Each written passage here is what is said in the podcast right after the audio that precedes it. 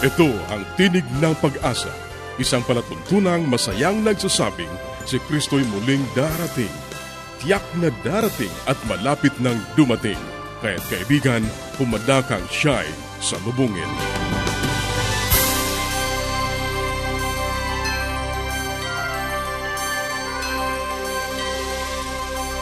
Ang palatuntunang ito ay inihahatid ng Adventist World Radio. Kaibigan, mahal ka ng Diyos. Anuman ang iyong kalagayan, anuman ang iyong karanasan, magtiwala ka sa Kanya. Hindi ka Niya pababayaan. Sa Kanya, tayo ay laging may pag-asa. Ito ang iyong kaibigan, Ner Karanja, nag-aanyaya na muli niyo kaming samahan sa 30 minutong talakayan tungkol sa ating kalusugan, pagpapanatiling matatag at masaya ng tahanan, at sa pagtuklas ng pag-asa na nagmumula sa salita ng Diyos. Binabati natin ang ating mga kababayan sa iba't ibang panig ng daigdig. Maraming salamat sa inyong patuloy na pakikinig dito sa ating palatuntunang Tinig ng Pag-asa. Dalangin namin na naway nasa mabuti kayong kalagayan, ang kapayapaang galing sa Diyos ang inyong patuloy na maranasan. Inaanyayahan ka rin namin na makipag-ugnayan sa amin upang mapadalhan ka ng magagandang aklat at mga aralin sa Biblia na aming ipinamimigay. Ipadala mo lamang ang iyong kompletong pangalan at address sa Tinig ng Pag-asa, P.O. Box 401, Manila, Philippines. Tinig ng Pag-asa, P.O. Box 401, Manila, Philippines. Maaari ka rin mag-email sa tinig@awr.org. tinig@awr.org o mag-text sa Globe 0917-1742-777. 0917-1742-777 at sa Smart 0968-8536-607 0968-8536-607 at upang ma-download ang mga hindi napakinggang programa, magtungo lamang sa ating website www.awr.org www.awr.org. Sa mga kababayan nating nasa Estados Unidos, maaari nyo na rin pong mapakinggan sa inyong mga cellphone ang ating programa. I-dial lamang ang 712-432-9975 712-432-9975. Maaari ka ring dumalaw sa ating Facebook account, facebook.com/awr Luzon, Philippines facebook.com/awr Luzon, Philippines. Sa ilang saglit, ang Buhay Pamilya.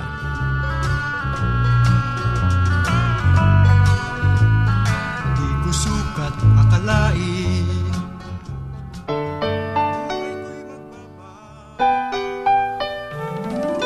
Tayong mga Pinoy, mataas ang pagpapahalaga sa pamilya.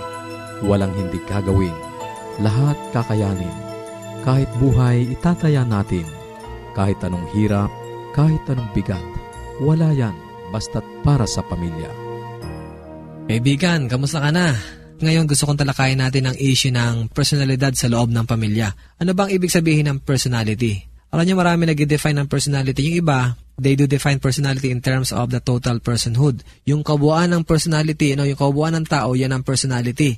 Ang personality, ang sabi nila ay ito yung mental, ito yung physical, ito yung emotional, ito yung social, at yan ay yung mga values mo, value system mo, o yung spiritual mo. Yan ang personality.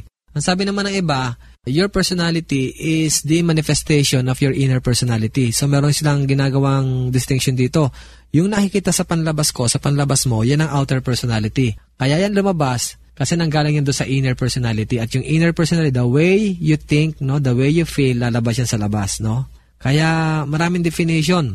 Iba naman, dinidefine lang lang in personality in terms of your deportment, the way you dressed up, the way you talk. Yun ang sabi na, yun ang personality.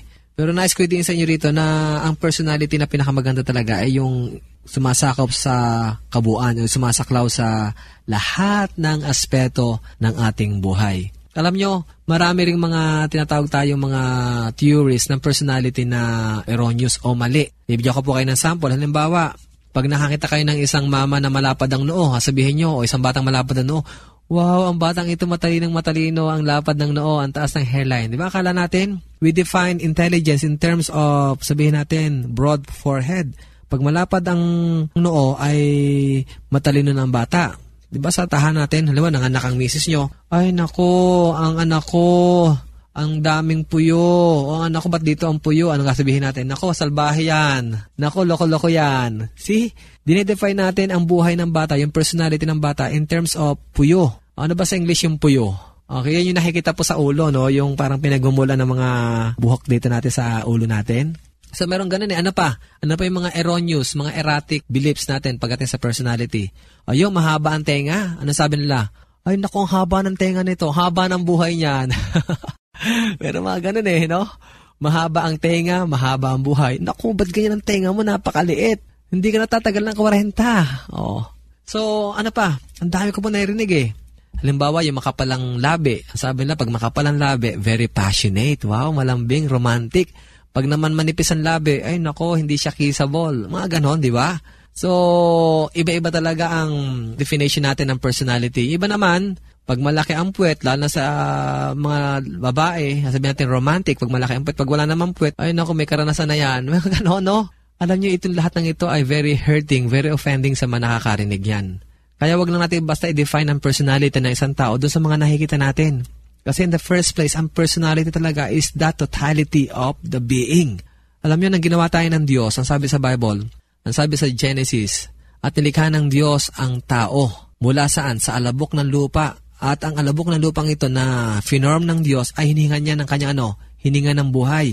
Sa Genesis 2:7. At ang tao naging ano po? Naging kaluluwang buhay. Ang tao naging isang kaluluwang may personalidad. It's a personality. Ano po? Kaya yan tayo. Tayo ay galing talaga sa Panginoon. Sabi pa sa Bible, we are created after the image of God. Kaya, nais kong talakayin natin sa mga ilang pagkatalakay natin dito, ang may karong kinalaman sa personalidad.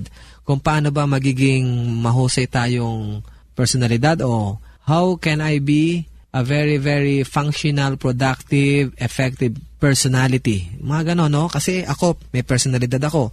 Kayo, may personalidad kayo. Kaya magandang ito, tatalakayin natin lahat yan. Ngayon, nais kong talakayan pa sa atin, pag sinabing personality, kaya na sinabi ko sa inyo, involve ang tinatawag nating mental. Kung paano ka mag-isip, yung lawak ng pag-isip na iyong sinasabi, yan, mental yon.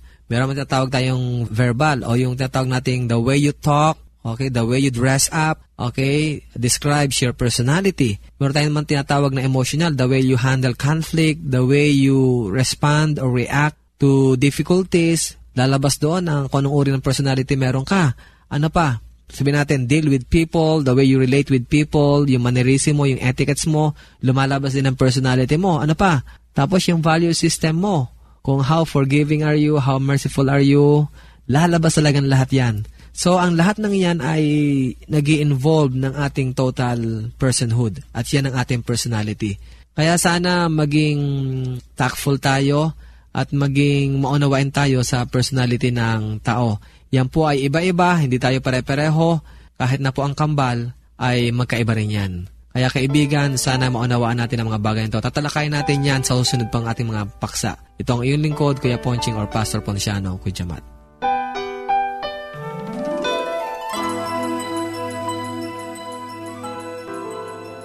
Yes, Dad and Mom are coming. I wish my parents will come too. The best way to spend time? It's with family. Adventists care. Ang bahaging iyong napakinggan ay ang buhay pamilya.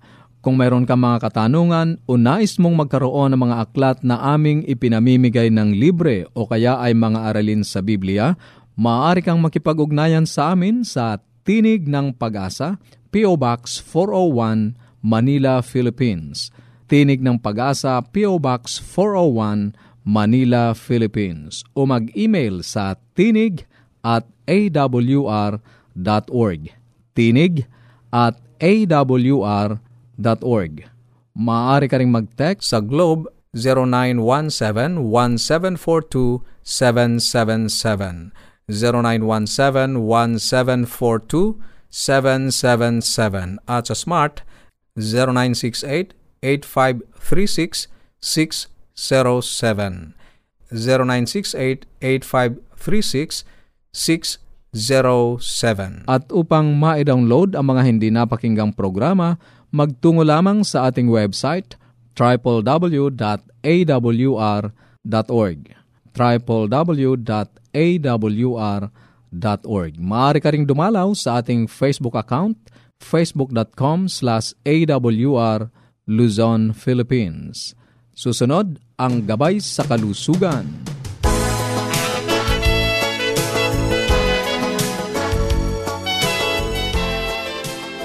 Isang mapagpalang araw po ang aking pagbati sa lahat ng ating tagapakinig. Ako po si Dr. Linda Limbaron, ang inyong doktor sa Himpapawid. Kayo po ay nakikinig sa ating health portion ng Voice of Hope.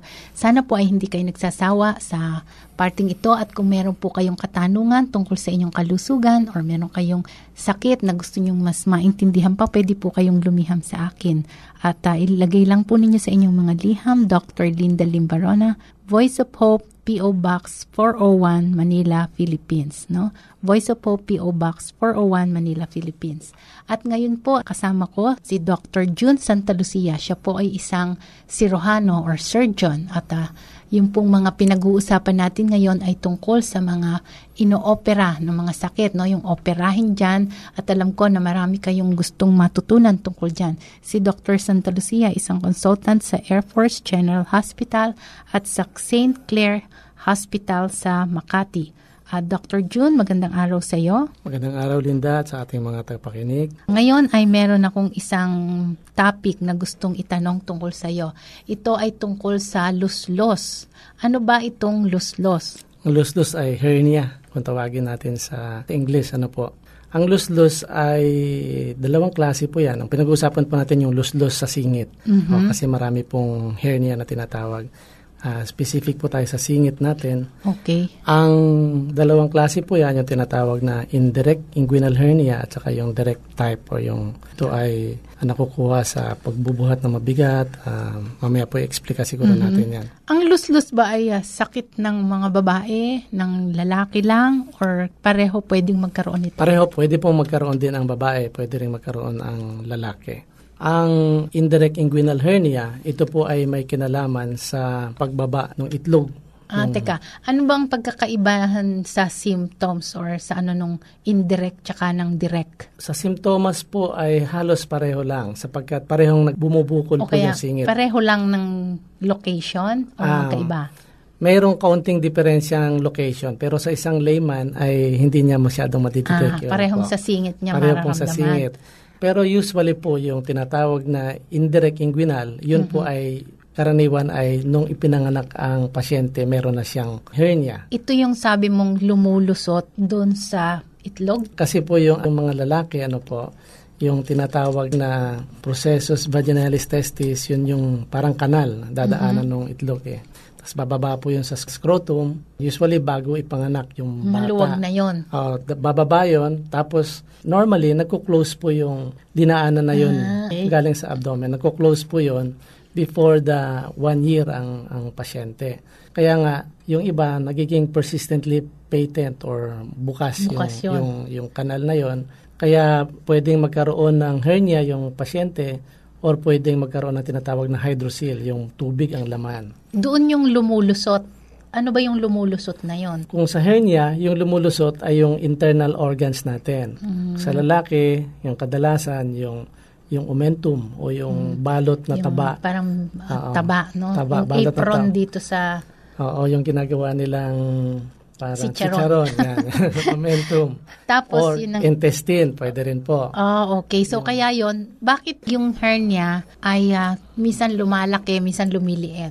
Kung lumalaki o lumiliit ang hernia, ibig sabihin noon, pumapasok at lumalabas yung internal parte, organ o yung parte ng, sa loob ng abdomen doon sa doon butas sa hernia. Na yon. Sa butas na yon.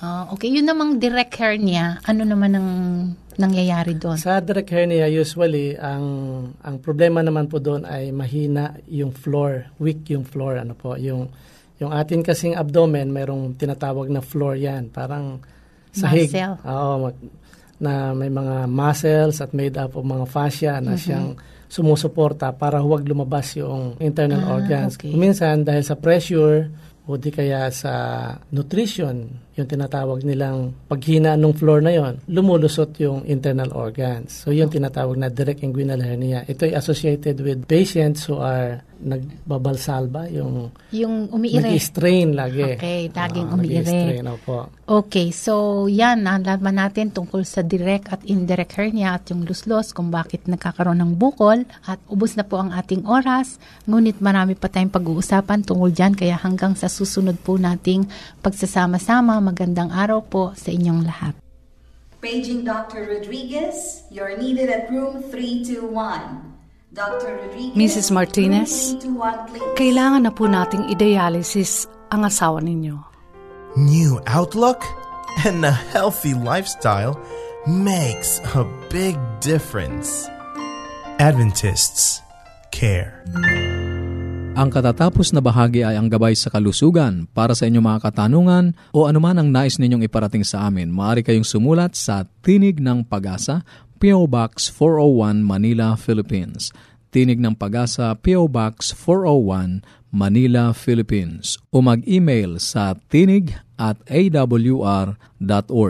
tinig@awr.org. Maaari ka ring mag-text sa Globe 0917-1742-777. 0917-1742-777. At sa Smart, 0968-8536-607.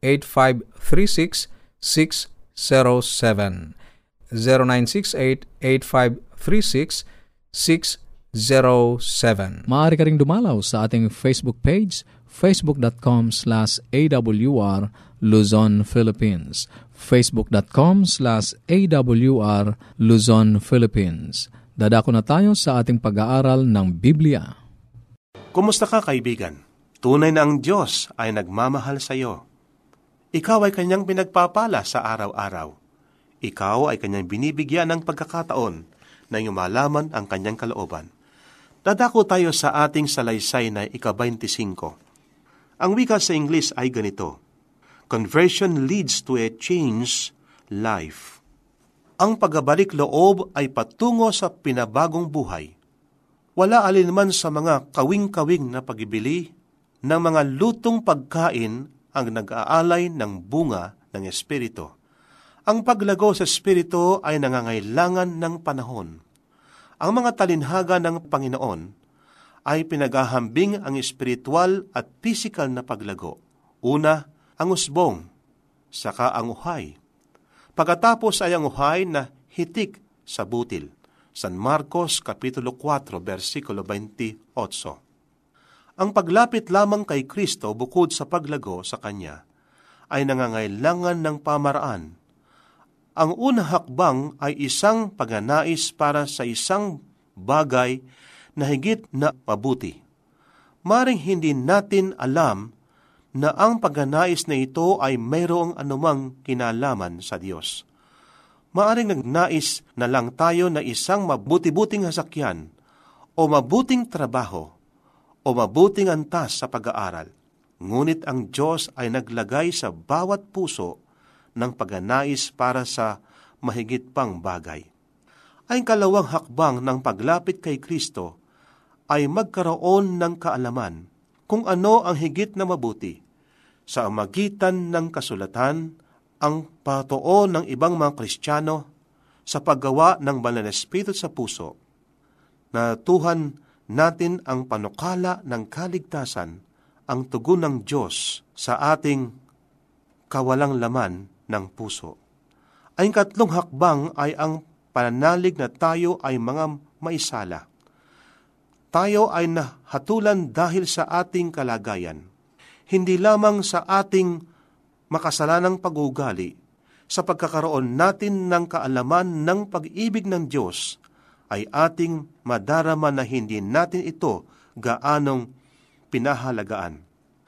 Makikilala natin na tayo ay nabubuhay ng hiwalay sa Kanya. Makikita natin ang ating malubhang kalagayan at makadarama tayo ng pangangailangan ng Kanyang pagliligtas. Ang ikaapat na hakbang ay ang pagkakilalang tayo ay walang magagawang anuman tungkol sa ating kalagayan. Ang mga kabataan ay maaring magatubili sa maraming mga taon sa pagitan ng ikatlo at ikaapat na hakbang, na kinikilalang sila ay mga may sala, ngunit hindi pa inaamin na wala silang magagawa upang tulungan ang kanilang mga sarili sa kanilang kalagayan. Sa wakas, darating tayo sa pagkaubos ng lakas nating magagawa.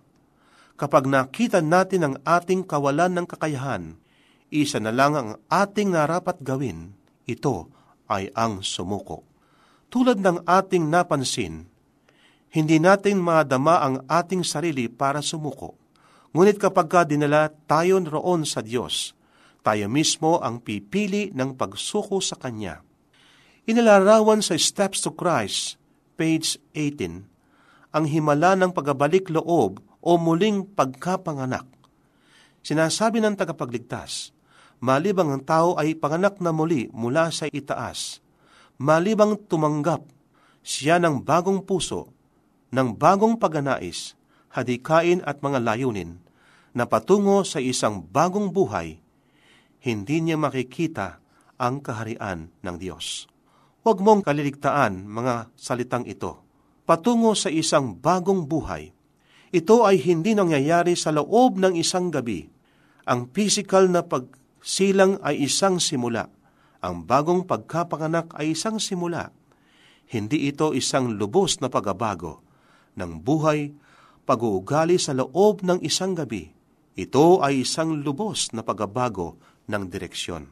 Naalaman natin na ang mga alagad ay gumugol ng 3.5 taon sa patuloy na pagpupunyagi laban sa ilang gayanding mga sariling kainahan sa buhay. Si Jacob ay sumuko sa Diyos. Sa Bethel, 20 taon pa bago siya tumigil ng pag-asa sa kanyang sarili, bunga ng krisis ng kanyang buhay sa ilog ng habok. Si Maria ay lumapit ng 7 ulit kay Jesus, nakikiusap para sa kanyang mga panalangin, na palabasin ang mga demonyong nangangasiwa ng kanyang buhay. Nangangailangan siya ng panahong upang maunawaan kung paanong manatiling nakasuko sa kanya sa lahat ng panahon.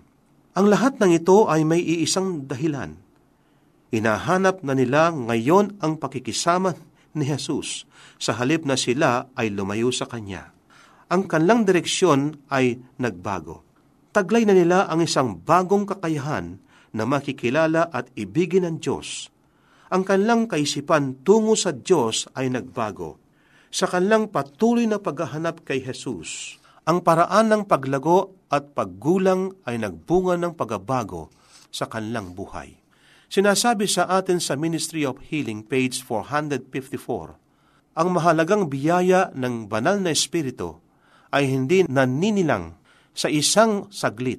Ang lakas ng loob, kahatagan, kapakumbabaan, pananampalataya, di natitinag na pagtitiwala sa kapangyarihan ng Diyos na magligtas ay nakakamit sa magitan ng karanasan ng mga tao. Marami pa tayong pag-aaralan sa paksa ng tukso, kasalaysay na 80 hanggang 84. Samantala, pansinin lamang ito, saan nagsimula ang pagkapahintulot sa tukso. Ang pagkaparaya sa tukso ay nagsisimula sa pag-aalinlangan ng isip, sa hindi palaging pagtitiwala sa Diyos. Gaano katagal ang panahon kailangan upang magkaroon ng matatag na pagtitiwala sa Diyos? Matagal, sapagkat hindi ito nangyayari sa loob ng isang gabi lamang. Kaibigan, ibinigay mo na ba ang iyong sarili sa Diyos? Nagpapatuloy ka bang lumapit sa Kanya araw-araw sa pakikisama at pakikipagniig? O naranasan mo na rin sa iyong sarili ang di palagi ang pagtitiwala sa Kanya? Tinatanggap ka namin sa samahan. Ang iyong puso ay patungo sa isang bagong buhay. Nais mo bang magpatuloy sa paglapit sa Kanya? Kahit na matagal mong matuhan ang mga aral na ituturo niya sa iyo, may loob ka bang bigyan ng panahon ang Diyos? Kaibigan, kailangan mong lumapit sa ating Panginoon. Hindi Kanya itatakwil. Kung ikaw ay lalapit sa Kanya Handa siyang tanggapin ka. Bukas ang kanyang mga kamay. Bukas ang puso ng ating Panginoon na tanggapin ka na kanyang anak. Siya ang iyong tagapagligtas. Bakit hindi ka lumapit sa kanya, kaibigan? Walang pagsala ng ating Panginoon. Inaantay ka na ikaw ay lumapit sa kanya. Tayo'y manalangin. Mapagpala at dakila po naming Diyos, nagpapasalamat po kami sa gawain ng Banal na Espiritu na gumagawa sa mga buhay namin. Kami ay kanyang pinakikiusapan upang aming may pagkaloob, may suko ang aming mga sarili sa inyo. Tulungan po kami, O Diyos, na lumapit sa aming Panginoon. Isukong lubusan ang aming mga sarili. Salamat po sa inyong pagtugon sa aming mga panalangin. Sa pangalan po ng aming Panginoong Jesus. Amen. Maraming salamat sa iyong pakikinig. Sana'y nakinabang ka sa ating mga pag-aaral. Ating itutuloy ang mga paksang nasimulan sa susunod nating pagtatagpo sa ganito ring oras at himpilan. Muli ka naming inaanyayahan na makipag-ugnayan sa amin sa anumang katanungang nais mong iparating, gayon din kung nagnanais kang magkaroon ng mga libreng aklat at mga aralin sa Biblia. Sumulat ka lamang sa Tinig ng Pag-asa, P.O. Box 401, Manila, Philippines. Tinig ng Pag-asa, P.O. Box 401, Manila, Philippines. Maaari ka ring mag-email sa tinig@awr.org. tinig@awr.org o magpadala ng mensahe sa ating Facebook account, facebook.com/awr Luzon, Philippines, facebook.com/awr Luzon, Philippines. Maaari ka ring mag-text sa Globe 0917-1742-777, 0917-1742-777, at sa Smart 0968-8536-607, 0968-8536-607. At upang ma-download ang mga hindi napakinggang programa, magtungo lamang sa ating website www.awr.org, www.awr.org. Sa mga kababayan nating nasa Estados Unidos, maaari nyo na ring mapakinggan sa inyong mga cellphone ang ating programa. Idaya lamang ang 712-432-9975. 712-432-9975.